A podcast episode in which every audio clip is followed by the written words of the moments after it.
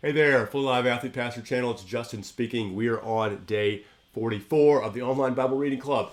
I wanted to share with you guys that we're going to have a snow day tomorrow, it looks like. And with that, I'm going to take some time to answer some questions and do a proper live stream. So that'll be any questions you have from Genesis and Exodus and Matthew. Just uh, jump on at 4 p.m. Central Time tomorrow. We'll spend about an hour together chatting about the scriptures and let's get to understand the Bible together. That'd be great. So, 4 p.m. to 5 p.m. tomorrow, Central Time, here on YouTube live. All right, let's get into it. So, Online Bible Reading Club, day 44. We're going to be looking at Exodus, I mean, sorry, not Exodus, Leviticus 14 and Matthew 26, 51 through 76. Leviticus 14, in a nutshell, is about how someone can be declared unclean through leprosy and then you can be declared clean again. You go from a status of unclean to clean. And this is uh, a representation. Now, the, the priest had no ability to transform you, he could just recognize your status. He had no ability to make you clean, but just, just, just to judge it and say unclean.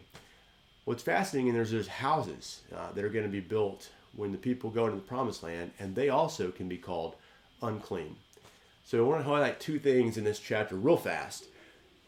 In the ritual, to where the, the priest would go out to bring the person back into the presence of God. Remember, it's dangerous to be in the presence of God unclean and unholy.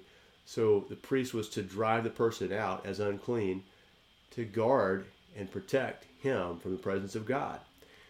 So you want to, to go out and bring him back in, the priest needs to go out with blood. He needs to go out and make this sacrifice and then declare him to be unclean. It's a lengthy process, very detailed. So read through it and enjoy it because it tells us just how much we uh, need in order to get into God's presence. Um, and we are that unclean, we're that unholy. And what Jesus had to do was go outside the city when eventually God's presence is going to be represented at the temple. Uh, the temple is going to transcend the tabernacle when they, when the people have a permanent home in Jerusalem. And so Jesus is going to go outside the city of Jerusalem, outside the walls, in order to bear our sins, to clean us, to make us righteous, or declare us to be righteous, so we can participate in the fellowship that we have with Him when the kingdom comes down uh, at the new Jerusalem in Revelation 21, the, the city comes down and, and we dwell with God without a temple, without any mediation, in the presence of God, and we eat and drink with Him. And that's what we're made for. So, this is the great salvation uh, that we're looking for in Christ is that we have it in principle now, but ultimately we're going to dwell with Him clean, holy, and whole again. And that's what this unholiness or this leprosy and the, the unclean status represented here is we're not whole. Uh, we have a, a, situation where we're not at peace with God and fellowship needs to be restored. And, it, and this priest and his rituals was a representation of what Jesus was going to do. Because two of the birds there that are, that, are, that are used in the sacrifice, one of them is killed and the blood's sprinkled, and the other one's going to be driven away to, to symbolize that, that our uncleanliness has been driven away through means of atonement. And ultimately, we see in Hebrews 9 and 10 that the blood of goats and bulls could not make atonement. Only Christ could do that, his blood. And it does so perfectly once and for once and for all. All right, let's get into the second half of our reading today, which is Matthew chapter 26. And as you're thinking about the end of Leviticus, the section we just read, uh, it has a, a, a, strange passage about houses. They're going to dwell in, in this uh, land with houses, uh, and and they're going to have these situations where the houses are going to become unclean. They're going to have mold or fungus in them, and the priest is going to go and examine them and say, well, this one needs to be completely torn down because un, unreconcilable. Uh, it's it's permanently unclean, and we cannot dwell in it. And I think that's a a great representation for all of us is that none of us are holy, none of us are clean. We all come to God through Christ. This is not a book of heroes where we look at our founders of our religion and we think, well, they are just paragons that we need to imitate. Think about Peter. A lot of people will object to Christianity because they'll say this is just some religion that's written down in a book in the Bible, and this is a very ignorant statement, by the way, that says these people are just trying to keep power and subdue others.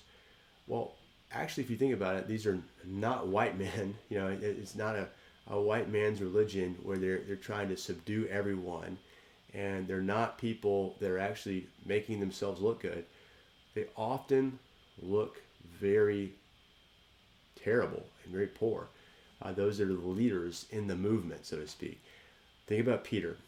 He often gets it wrong. And in this section, he gets it wrong very, very gravely twice and in two different directions.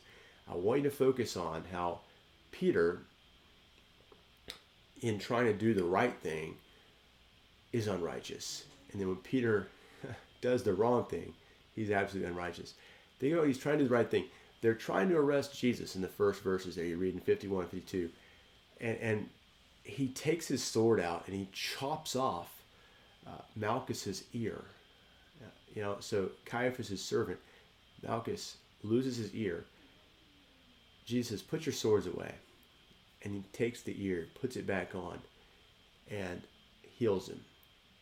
And you think about that. Jesus doesn't need our defense. We don't have to rail against the culture and defend Christ at every opportunity and pick fights and go on this culture war for Jesus. He doesn't need that. He doesn't need that. We preach the gospel, okay? We tell about Christ and the power. That is the power for the salvation of everyone who believes. Preach the gospel. We don't need to fight these wars and these never ending wars. Uh, we preach the gospel of peace, and God will transform the world through it. He will lead to a new kingdom. He's, he's at work in this all the time. Preach the gospel. We don't have to, to fight. Now, we do not exercise the sword. We ministerially declare the gospel. That's what we do. Now, think about this. He goes off the, the rails. He goes off to one side of the ditch by trying to defend Jesus. And then if you realize Jesus needs no defense, where should you how should you behave in that sense? I don't need to defend Jesus. He's in perfect control here. He's demonstrated that by putting the ear back on.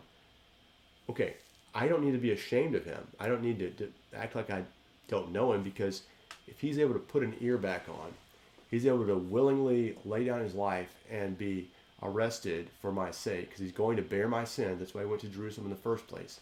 If that's true, then that means I can, by faith, take the resources in Christ and be bold. Well, Peter falls off the other edge in not appropriating who Christ is in his faith. And he denies Jesus three times. I don't know him. No, it wasn't me. Uh, no, a little girl sees him there. He's like, "Oh yeah, you were with Jesus." No, I'm not. Ah, you got you got you got the wrong guy, not me. He denies being a follower of Jesus three times, just as Jesus predicted.